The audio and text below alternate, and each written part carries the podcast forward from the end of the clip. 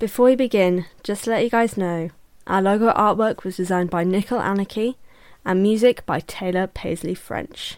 Warning this podcast does contain spoilers for the Riordan Verse series.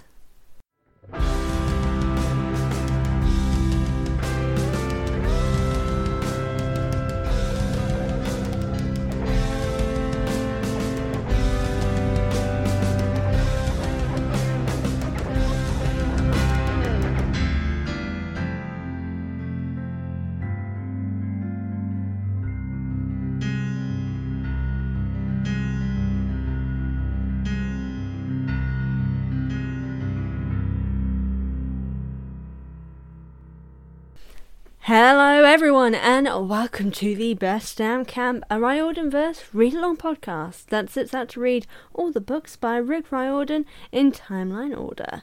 I'm your host, Fran, and welcome to the show.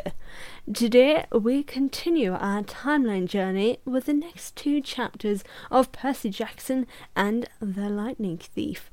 Chapter 7, My Dinner Goes Up in Smoke, and Chapter 8, we capture a flag. Now, as always, I have my points to focus on. So today, we've got a study of parentage, everyone's favourite subject, and the writing style of these chapters, and just generally what I've thought of it. But to begin, as always, here's the synopsis. Gods in need of paying their child support. Everyone is bitter and angry. The camp is going well until Percy is nearly kebabbed and eaten by a big old pupper. But don't worry, Aquadaddy is coming to the rescue by ruining Percy's life even more. And yeah, that's pretty much the summary of chapter 7 and chapter 8. And it's not really much else to say. That's pretty much these two chapters. It's all about parentage, everyone being unhappy, and kind of just basically being a millennial and Gen Z at this current point in time. Wow, considering these books were written, I don't actually remember when they were written, like mid 2000s, 2006 or something like that. Still pretty relevant to this uh, current day and age for the for the youths, the youths. I don't. Well, do I count as? No, I'm not a youth. I consider anyone under the age of 20 a youth. I don't know why I'm talking about this. Let's move on because um chapter 7 my dinner goes up in smoke. Well, there is a lot to say, especially about the parentage side of stuff. And as you guys know, I like to go in deep into these sort of analyses and conversations about certain parts. And I know I really haven't kind of been talking about the chapters as a whole in general, which considering this is a really long podcast, you probably would think I would do that. But um, I've kind of gone more into the analytical side of things, which um is more fun for me. I don't know if you guys are enjoying it. I I hope you are. Uh, if you do want me to change up my style, I could probably do. But like, email me or just let me know if you are enjoying what I'm doing by doing like these deep dive analyses of of the chapters. Um, but yeah, I'm just going to carry on with it until someone tells me to stop because it's stupid and annoying and we don't want this. Just tell us what the chapter's about and what you think of it and then move on. And speaking of moving on, let's go on to the overview of chapter 7 My Dinner Goes Up in Smoke. So, no one will give Percy answers. God dang it. The official demigod reveal begins, and Percy is every kid who's ever been to summer camp. He just wants to go home. I can't, um, you know, atone to that because we don't have that here. Well, maybe we do, and I just never went to one. But I'm pretty sure we don't have summer camp things here in the UK, at least regular people don't have summer camp stuff. I don't know. Uh, let's move on. We get a mini Annabeth backstory, and of course, when we read the Diary of Luke Castellan, we get a little bit of of her story there. And we also get introduction of some feminism with a bit of Athena as well when we learn that her mother is the goddess Athena of goddess of wisdom and battle. Uh, Percy spit in truth. Pay your child support, gods. Gods damn it. also, foreshadowing. Field trips to Olympus. Casual. Annabeth's determined nature is a force to be reckoned with, and Percy knows it. Luke reiterates bitterness again about the gods, and he has a personal tale he won't tell. A bit of a prophecy mentioning, and a hint at how Luke got his scar.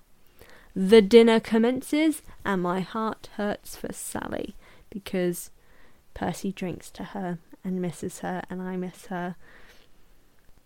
Burnt offerings to the gods, praying for Father Man to show the receipts and show up, basically. He finally feel he, being Percy of course, finally feels at peace and now has happy memories of his mum and relishes in those happy memories. But dang, a bit of a bitter note for that last line of this chapter, which is I wished I'd known how briefly I would get to enjoy my new home. Percy! We were having such a good time. Why do you do this? Why do you make me think something bad has come? I know, obviously, that we're like only a hundred pages in, and I'm already like, oh my god, on edge all the time. But ending on that, seriously, Percy, my man, uh, and give us some happiness. I know you aren't going to get much of it, but like give us the readers some happiness. Like I'm like how I'm talking as if Percy wrote. Well, I guess technically Percy did write this because he does start it as if like he is telling his stories, and in the Greek gods and Greek heroes books, he talks about how he's written before. Is per- Percy's an author? Hmm, interesting. Okay, sorry, that was completely off topic, but it kind of just came to me that technically Percy is writing these books, so the foreboding is his foreknowledge of what does actually happen, which is pretty interesting. Percy is a good writer. He knows how to kind of get people intrigued. You know, Percy Jackson, top-notch author. Um, I don't know where that was going. I I don't care. It was entertaining for me to go through that. Now, of course, as I mentioned the parentage aspect was really quite in both of these chapters really the talk of the gods and even mortal parents is and just parentage as a theme is really kind of prevalent in these two chapters there's a lot of discussions that come up about basically the gods sucking and it's unsurprising that they they talk about how throughout the eons of course they're going to continue to like fall in love and chase after mortals because that's what they did back in the day and they still do that. And same as they did back then they'll have kids with them and then be like you know bye i'm a god. You deal with this mess. I'm gonna go. Because i don't have to stay because i'm a god. Um, and it's just continued. And i think what's really interesting especially in this in chapter 7 is that we be- both get like a resentment of the God side of parentage, but also a little bit of the mortal side, in, in some regards at least. Now, with the gods, it, this chapter is basically all about the gods and how their kids feel about them. Now, there's a moment when um, Percy is basically describing what most of the people in cabin 11, the Hermes cabin, look like, because obviously Hermes cabin is all Hermes kids, but also all the ones that are undetermined, whose godly parents haven't bothered to claim them so that they can be put into a cabin. Um, and he talks about how they, he he sees that They look depressed. They looked like they've lost hope, and they just they just want a sign to know who they are, and you can just see it on their faces. And you start to get this feeling that Percy is beginning to feel like that. Even though he's only been there for a few days, he's already slowly starting to give up hope that he'll be claimed because every night that he puts some of his dinner into the fire and prays to find who his father is, nothing happens. And he begins to feel bitter and angry and frustrated. And considering that these kids have been here so much longer, and he's only feeling this after a few days. You can just imagine how they must be feeling for being there maybe years and never knowing who their parent is because as Annabeth says, they have a lot to do and they all have lots of kids. They they can't do everything. And Percy's thoughts, I can't, I can't remember the exact wording because I didn't think to write it down, but it's something like, but they're gods. They should have the time. Like, that's their responsibility. And he makes a few comments like this in both of these chapters, in both chapter 7 and chapter 8. I think it's really interesting that straight away, considering he's only just learning about the gods, he's only just experiencing what the gods are like and what the gods do, he's already feeling this frustration and anger towards them. And I think I just think it's really just kind of interesting. We get we're just getting this sense of bitterness from these children um, we're seeing the vacant eyes of others, Annabeth's snark about the gods, Luke's own frustrations, and the story of a quest that he went on, and the fact that he met his father once and then he doesn't say anything else because clearly it's like a sore subject for him. Um, and even they mentioned that they obviously they, they went on this field trip to Olympus, but from the sounds of it, no one saw their parents. So they were there, but they, they didn't see their parents, even though they were on Olympus. So even being in the home of the gods, and admittedly, it's not explained, so maybe they do see their parents, but from the sounds of it, like, I don't think Annabeth has ever met her mother. And if she was on Olympus, Athena would have been on Olympus. But being on Olympus, they had no connection with their family. They were just there kind of like as visitors, not as not as family. So it's no wonder they are bitter and angry towards the gods because they're getting this feel of the gods not caring or giving a, a damn about them. And it's kind of true from the fact that they are basically being abandoned by one of their parents, and in some cases, both of their parents. And this is where the, the parentage theme moves on to the mortal parent side. Now, currently we've we've only seen the mortal parentage of of Percy and seen like obviously Queen Sally adore her. Yes, she's a little bit, you know, lets him get away with stuff when she probably shouldn't, and has her moments of being the best in terms of like motherly sort of duties, but as a whole she's never resented him she's she's never been unkind to him never given him a reason to want to run away even with the fact that she married a horrible person, he's never felt angry towards it. But then we get this sense of abandonment of mortal parents also in this chapter. Like Annabeth being antsy and angry when her father is mentioned, as she clenches her fist and she's really tight, uh, what's the word, tight lipped about it the fact that uh, talking about the fact that she left very young and she arrived at camp at age seven.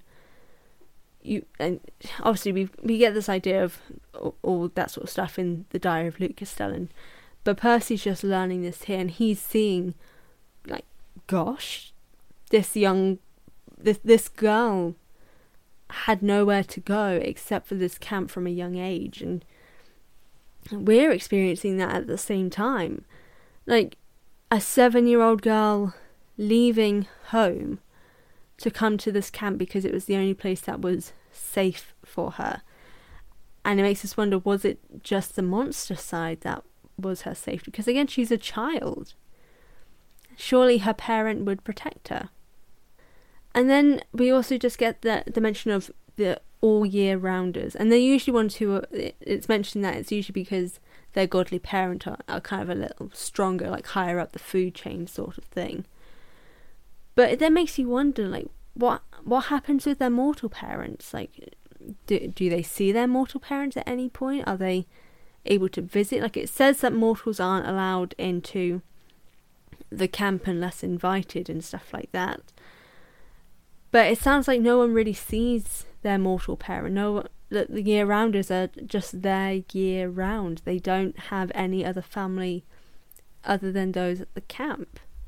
Like, do do their mortal parents not care? Do uh, do they consider them to be a burden because of the monster side, the godly side? Like, it's kind of sad to think that in in certain cases, depending on who you were born to, how much more of a burden you were on that on your parent And obviously, a child isn't meant to be a burden, but that's something that a parent could possibly consider if it's causing them, you know, strife and problems. Like in the case of Percy, it was like him, you know, being kicked out of school and blowing up a bus at one point. It's kind of stuff like that. But his mother is obviously an angel and kind of does, yeah, lets him off, but also doesn't give up on him did these kids' parents give up on them? And it's just something that just has always had me wondering about the ones who are year rounders. Like, what do their mortal parents do? What do their mortal parents think is happening?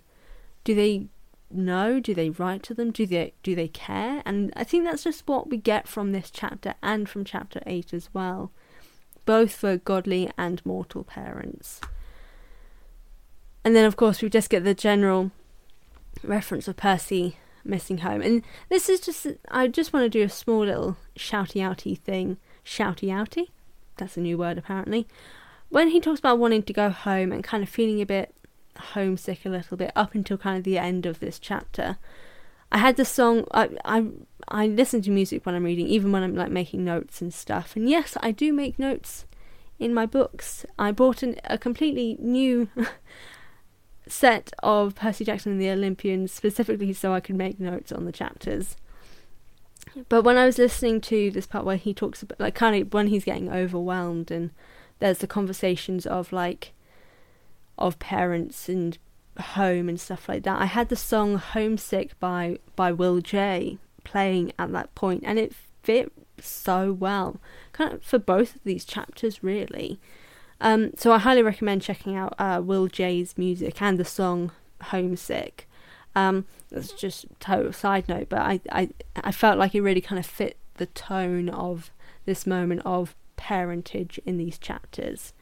Um, but yeah, I, I just thought it was really interesting that there is so much about parenting in this chapter, considering like the, these are twelve year old kids who are going through, or at least Annabeth and Percy are twelve, going through kind of sort of existential, moral, identity crises because of godly and mortal parentage. Um, and it, I know it doesn't go as deep into that in in the book itself, but it's kind of not hard to determine that through the reading and just kind of the subtleness of the writing itself. And I think that's what kind of makes Rook, Rook Rick a really interesting writer is that you can subtly get all this information from the chapters just kind of by inter- by interpreting and just kind of getting a feel for how the, the characters talk and how they act and how he describes their body language and things like that. And I'll go more into like his descriptions in in the discussion for chapter 8 but it's just I think it's just really well done for character and characterization just like 100% um, and to finish up on, on chapter 7, because I'm sure you guys are, are getting sick of that by now, of me doing my analytical, just analytical, I can't say that word anymore, analytical discussions. Um, I, yes, I, I will admit I'm a little bit unwell, so I, I'm maybe talking nonsense at certain points in this. Um, well, I guess you guys won't really tell. That's kind of just my general podcasting nature as a whole, really. Um, I am doing better now, um, and just generally feeling better. I do want to do a small PSA here before I do carry on. Obviously, talking about the depression part and people feeling unhappy um, in the previous part, in chapter 7, and also kind of what happens in chapter 8 as well. Um, I just want to do a mental health awareness discussion briefly here, just because I think it's really important for you guys and, and for my listeners, and just for everyone who I interact with to know that it is okay to not be okay. Um, it's okay to always ask for help if you need to. Um, I am happy to speak to anyone. Obviously, I am not a professional, so do not come to me for professional help. Seek professional help if you can and if you need it. There are always helplines that you can call.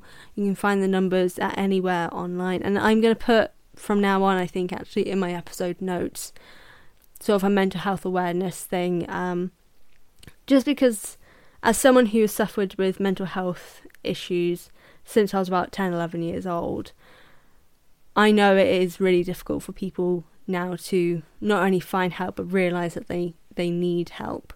Um, so I hope me being open here about the fact that yes, I do have depression, anxiety, and PTSD, and the fact that I'm not ashamed to talk about it will help anyone who does have mental health issues feel comfortable talking about it or seeking help because yes, it's okay to not be okay, and it is okay and good to seek help if you need it.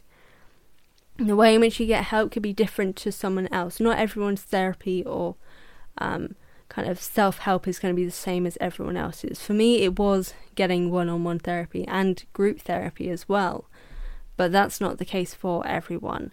Um, so, yeah, I just want to say I love you guys all. I hope you're looking after yourselves. Stay hydrated get the right number of hours of sleep, um, eat well, eat healthily. Um, and this was your PSA from your new mental health mother, Fran. Um, I'll move on now. Sorry, I just I kind of wanted to get that out there just because I want people just to be aware and be healthy and be be happy. Um, but to move on to some unhappy stuff and slightly happy stuff. Let's carry on to chapter 8. We capture a flag, and the overview of this chapter is as follows Shock! Percy isn't actually good at everything. The stereotype is overcome. Luke is being very kind and considerate towards Percy's feelings. Camp is beautiful. Bless you, Uncle Rick, for these gorgeous descriptions. Sword practice. Percy is getting better. Oh, aqua skill. He beats. Lu- okay, no, not really. Percy really is a great friend. Percy and Grover, bro TP for life, and I will put that on a t shirt. The story of Kronos and the Big Three. The big three promise and the swearing of the river Styx. Ominous thunder in the background. The celibacy, you know, you guys gotta be celibate because your kids are too powerful. Oh, god damn it, Zeus. We told you you had to be celibate. The tragic story of Thalia and further resentment building towards the gods from Percy. Let's get down to business. To defeat Clarisse. Annabeth has made Percy a diversion and he is not happy about it. But wait, a hellhound! A creature of darkness was summoned and attacked Percy. But don't worry, the water heals him, and oh no. A glowing trident arrives. All hail, son of Aquadaddy, Earthshaker, Stormbringer, father of horses, Perseus Jackson, son of the sea god. And that is the summary of chapter 8. And yes, no, I was very dramatic, but I don't care because I love a little bit of drama in my. No, I take that back. Please don't put any more drama in my life. I'm talking to you. Oh god, who is the muse of drama? Hold on. Uh, muse of tragedy. Okay, that that that works. Uh, Malp- Melpomene. Melpomene. I I don't actually mean I want more drama in my life. Please keep tragedy from my life. Tragedy. I don't actually know the words. Um, yeah, Melpomene. I I would appreciate um no tragedy. Um, I'm sure Percy would as well. But yes, that is the, the summary of chapter 8. A lot does happen in this, but like I said, there is continuous growing resentment towards the gods and also various other things, including the fact that kind of the plot is beginning here. Like we had actually kind of the starting inciting incident with like Mrs. Dodds in, in chapter one, but this moment here of Percy being claimed as the son of Poseidon, it's like the moment that it's kind of like a second inciting incident. And if you guys don't know what I mean by that, there's um, sort of a writing term, and I don't actually remember how to describe it, but it's kind of it's part of like the three act structure that usually happens in in stories. Um, in the case here, there's kind of a few different inciting incidents that come up, but I guess this is kind of technically one of them in that by him being a, a child of the big three, of being a child of the son of the sea god, of being the fact that he's another child that is a breaking of the oath that the the big three made is something that is really quite, you know, bad and dangerous because it's another breaking of the river Styx. And as we got the story of Thalia and her tragic story of her sacrificing herself and her being pursued by monsters because she was a child of the river uh, of the river Styx because she was a child of Zeus. It's just it's just really unfortunate and it's just it's the moment that the plot begins because the story of Thalia and the big three discussions are basically what leave is basically Grover discussing, and it's just leaving hints to what is happening in this chapter finale.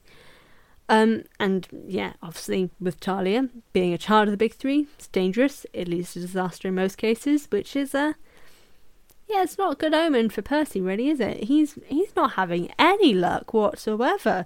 He gets Gabe for a stepdad, murders a maths teacher, loses his mother, doesn't really have anywhere to live anymore, and now he's basically cursed to, uh, you know, forever be chased by monsters for the rest of his possibly short life. Yeah, oh god, this kid, this kid has got it rough. But just generally, the the narrative and description in this chapter had have been like great, and this is kind of me just talking about just the descriptive side and and Rick's writing. But like we we find out about the activities that Percy does. We kind of find out about what happens at the camp as a whole, like him learning archery, him in running races, the, the lava wall, which, oh my god, seriously, we need a health and safety inspector for this camp. And considering Chiron is supposed to be like a medicine centaur. I know he said a medicine man, but that doesn't work. He's a medicine centaur. You'd think he'd start to question whether having a wall that shakes and vibrates and throws out lava would actually be a good idea to have at a camp that has, you know, uh, kids apparently as young as seven years old there. You know, I The health inspector is not going to be happy with this camp whatsoever, and neither should Chiron. But as we know, Chiron is a dumb. But yeah, I just the the descriptions in this are just extraordinary, and like, we get descriptions of how Percy enjoys strawberry fields, uh, how he spends time with Grover on the docks, and the fact that the only thing he's really good at is canoeing. um, and just I think what's really cool is that we really get a sense of place in the, in these descriptions, and you, you can just really picture it. And just talking about just picturing it, I really highly recommend the illustrated book for Percy Jackson and the Lightning Thief because the artistry, and I can't remember who the illustrator was. Sorry, I'm just looking to see if I can see it on my book uh, illustrated by John Rocco. So John, he did an amazing job of like the illustrations in that book. So I really highly recommend getting it because you can you can see the visuals, but even without the illustrated book, you can you can picture Camp Half Blood, and I think it's just it's just amazing. But to go back to parentage again, because who doesn't love having daddy and mummy issues? pretty much every demigod really they they all have those issues oh my goodness um yeah so for the story of Thalia and now apparently the story for Percy with him being a child of the big 3 while gods cannot punish other gods they can punish their kids instead. So Thalia was born and in turn of her being born it was breaking the oath. And thus she was the one punished and had to take that punishment by giving her life to the months to the monsters to the monsters purposefully sent after her by Hades, who was angry that Zeus had broken the oath. And Zeus's only way of helping her was by turning her into a tree. Why turn him? Just save her life, you I don't want to insult him because you know you never know if they are actually still around. But you know, save save her life. Why why turn her into? I don't. The logic behind turning her into a tree, I don't know. I like that it's. I can't remember if it's actually said in the chapter now, but the tree is like the border. It's the protector of the camp, and I kind of like that. That's what it was turned into. Like he felt guilty that she died because of him. He probably didn't feel guilty. This is Zeus we're talking about. He's done a lot of dodgy stuff, but he turns her into a tree that is a tree that ends up being the border for the camp and also kind of creates the barrier to protect the camp as well. In terms of parentage, after getting this story, we see Percy's own resentment building towards the gods. Like it's been days, he's praying, he's giving offerings, nothing happens. He's there's no sign. He's he's understanding the resentment, and then hearing Thalia's story, he's just angry that the the gods are supposed to be better than this is what his reasoning is. And you know it's completely fair enough. Like they're immortal powerful gods. They should be being held not even held accountable. They should just be better. They're meant to be better than humans because they are immortal. They are all knowing all powerful blah blah blah blah blah. And yet they're idiots like, all the gods are idiots, and their children are the ones paying for it.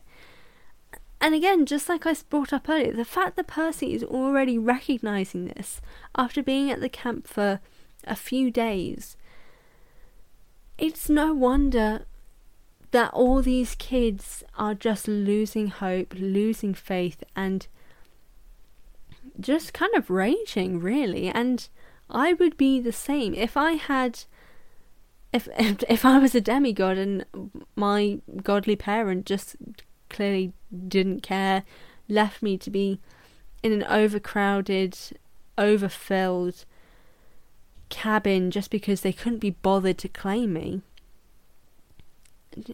I don't know what I'd do. I think that's the thing here. No one knows what to do when they aren't claimed. And it's kind of, it's just really quite sad. And then with Percy, when it is revealed that he is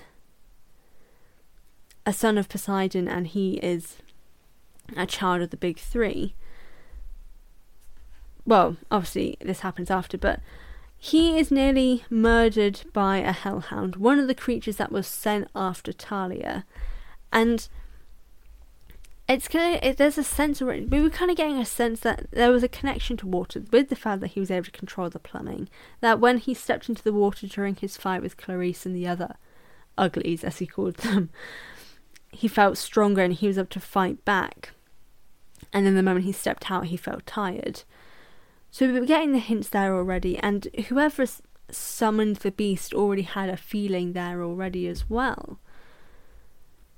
But the fact that the same creature, one of the same creatures that was sent after Thalia, a child of the Big Three, was summoned and attacked Percy, and then straight after he is revealed to be a son of Poseidon. It is the same situation with Thalia. His life is now in danger because of his father, and the fact that his father, for lack of a better term, couldn't keep it in his pants.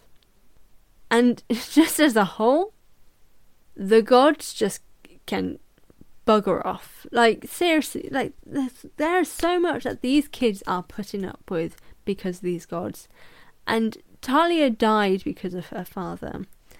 Percy could have died there by being ta- attacked by the Hellhound before even being revealed to be a son of Poseidon. God knows what hap- what's going to happen next with him now being revealed to be a son of Poseidon. Like, Annabeth is terrified, Chiron is terrified, everyone is kind of stunned. Percy, even more so. And it just makes us wonder what on earth is going to happen now? What on earth could happen now that Percy is basically got a tiger on his back because he is a child of a broken oath? And yeah, it's just it's just a truly intense chapter, and the writing that comes with it is just as incredible. And I think just the writing as a whole for these two chapters, like Rick full on flexed with his writing ability in these chapters. Like his descriptive abilities and the visualization that comes with them is brilliant in comparison to the last two chapters, which I I complained a little bit about in terms of like the exposition dump that we get in them.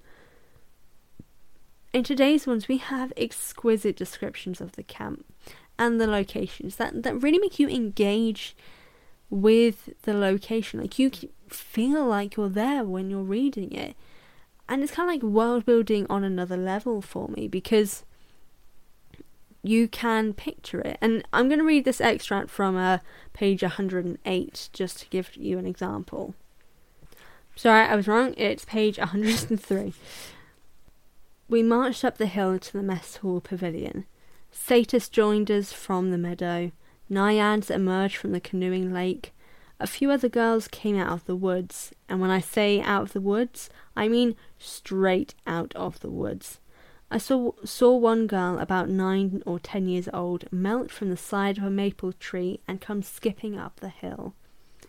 In all, there were maybe a hundred campers, a few dozen satyrs, and a dozen assorted wood nymphs and naiads. At the pavilion, torches blazed around the marble columns. A central fire burned in a bronze barrier, br- bronze brazier, sorry, the size of a bathtub. Each cabin had its own table, covered in a white cloth trimmed in purple. Four of the tables were empty, but cabin 11's was way overcrowded. I had to squeeze on the edge of a bench with half my butt hanging off. And then to go to page 108 as well, in terms of other general descriptions. Despite all that, I liked camp. I got used to the morning fog over the beach, the smell of hot strawberry fields in the afternoon, even the weird noises of monsters in the woods at night.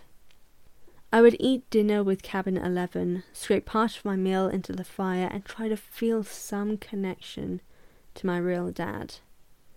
Nothing came, just that warm feeling I'd always had, like the memory of his smile.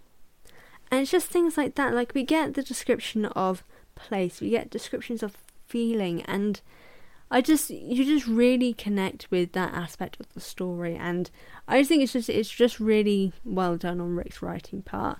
And in comparison to like last week, I think it's just done so much better. And the exposition dumpany stuff is is gone, and I do appreciate that. Um, but just overall, just kind of what we get from these chapters is Firstly, the gods suck, they're terrible parents. Mortal parents don't seem to be any better than in some few cases like Aphrodite and Demeter children being able to return home. But that's just because they're they're less of a burden. Um, and just in relation to the Aphrodite kids, uh, the descriptions that we get of them basically being useless and only caring about their makeup and stuff like that during Capture the Flag really frustrated me, and yeah, I'll get to that at a later point when we do have some more Aphrodite stuff that comes up.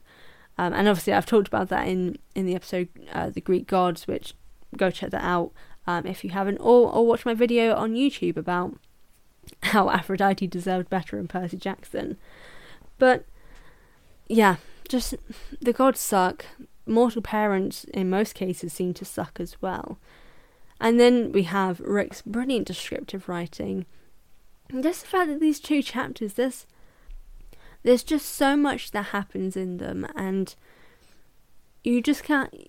You're feeling so much for this new world that we're experiencing through Percy's eyes, the beauty of it, and yet there's kind of subtle sadness that comes alongside it with just the sadness of the campers, of them feeling alone and unwanted by their parents. And it's just beauty with sadness, I think, is something that that Rick kind of does really well in his writing, and we'll explore that a little bit more in future when it comes to comes to later chapters. Um, but just to kind of summarize these chapters as a whole, really is um, well, officially, Percy is screwed. And that is how I will end the discussion of Chapter 7 and Chapter 8 of Percy Jackson and the Lightning Thief. And as always, I will be moving on to the most popular segment because it is, in fact, the only segment thus far for this this podcast. I'll probably have more in future. Um, maybe in like bonus episode stuff or do some like extra segments sort of things. Um, but yes, it is time for the question of the episode. But before we move on to today's question, let's discuss the answers that came from last week's question, which was Percy is undergoing a lot of change and grief. If you were a fellow Camp Half Blood camper and saw what he was going through, how would you comfort him? And these are some of the answers that I received on our Instagram, which you should go follow, by the way. So from Megan Newark, she's she, sorry, I assumed gender there. I apologize. They said I would give him all the blue cookies. Also, I'd make sure he was never alone and go out of my way to make him laugh. And I love that. That's really sweet.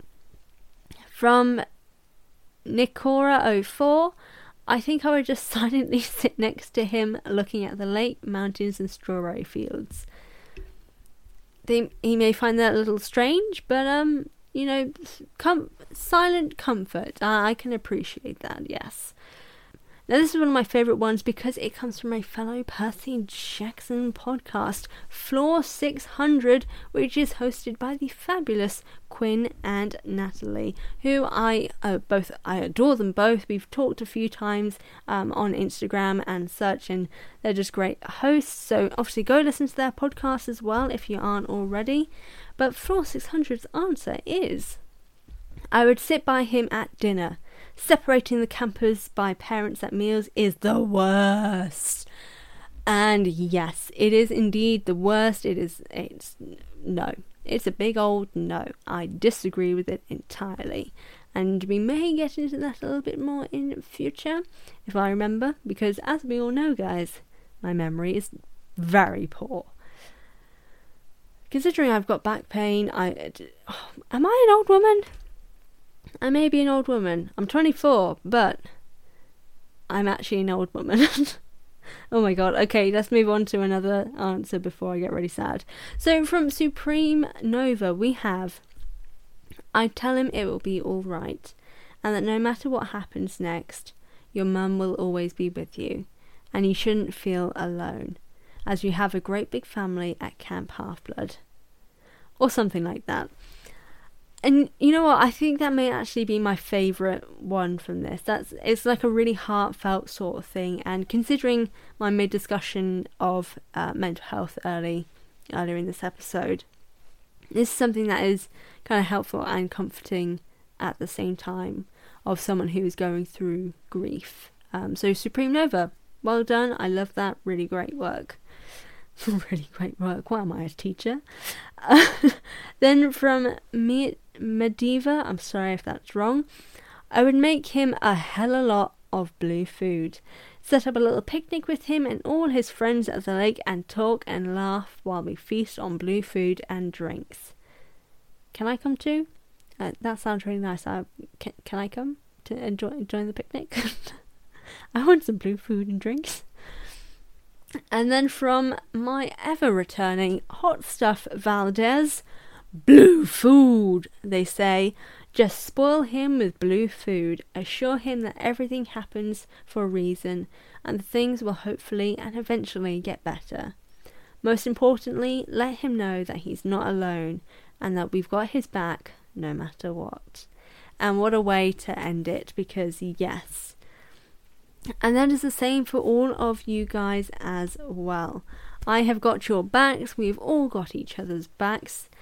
Some great answers there, and I appreciate every single answer that we get. And yeah, no, just love it. So thank you guys for answering last week's question. Now, for today's question of the episode, it's going to be a little bit generic because I forgot to think of one, so I'm actually kind of coming up with this one on the spot. But because I have been discussing parentage at intense, deep length today, today's question of the episode is Who is your godly parent? And why are they your godly parent? Now, if you want to answer this, of course, I will post this on our Instagram. You can comment on the post on Twitter. You can send me an email if you want to go in intense depth. You can DM us on any of our social medias, on Tumblr, and all that good stuff. So let me know who your godly parent is. As always, I want to thank you all for joining me today for chapters 7 and 8. Be sure to join me next Wednesday for the next two chapters as we continue our Lightning Thief tale. Now, to plug or where you can find our podcast, we are available on Spotify, where you should follow us, Apple Podcast, where you could please leave a subscribe, rating, and a review, Audio Boom, Stitcher, where you can also leave a rating and a review, and Deezer. In the meantime, between episodes, you can find the Best Damn Camp on various social media at Best Damn Camp Pod on Instagram and Twitter, and on Tumblr at thebestdamncamp.tumblr.com. If you want to email me with your own thoughts and analyses, because as you know, I love that stuff. You can email the bestdamncamp at hotmail.com and I will read it out at the end of the show if you wish me to. Also, be sure to check out my YouTube channel, A Healthy Dose of Fran, for more Percy Jackson content, and drop me a follow at A Healthy Dose of Fran on Instagram and A Dose of Fran on Twitter. Again, thank you guys for tuning in. As always, I've been Fran, your very own hunter, and I will see slash speak to you guys next time. Bye.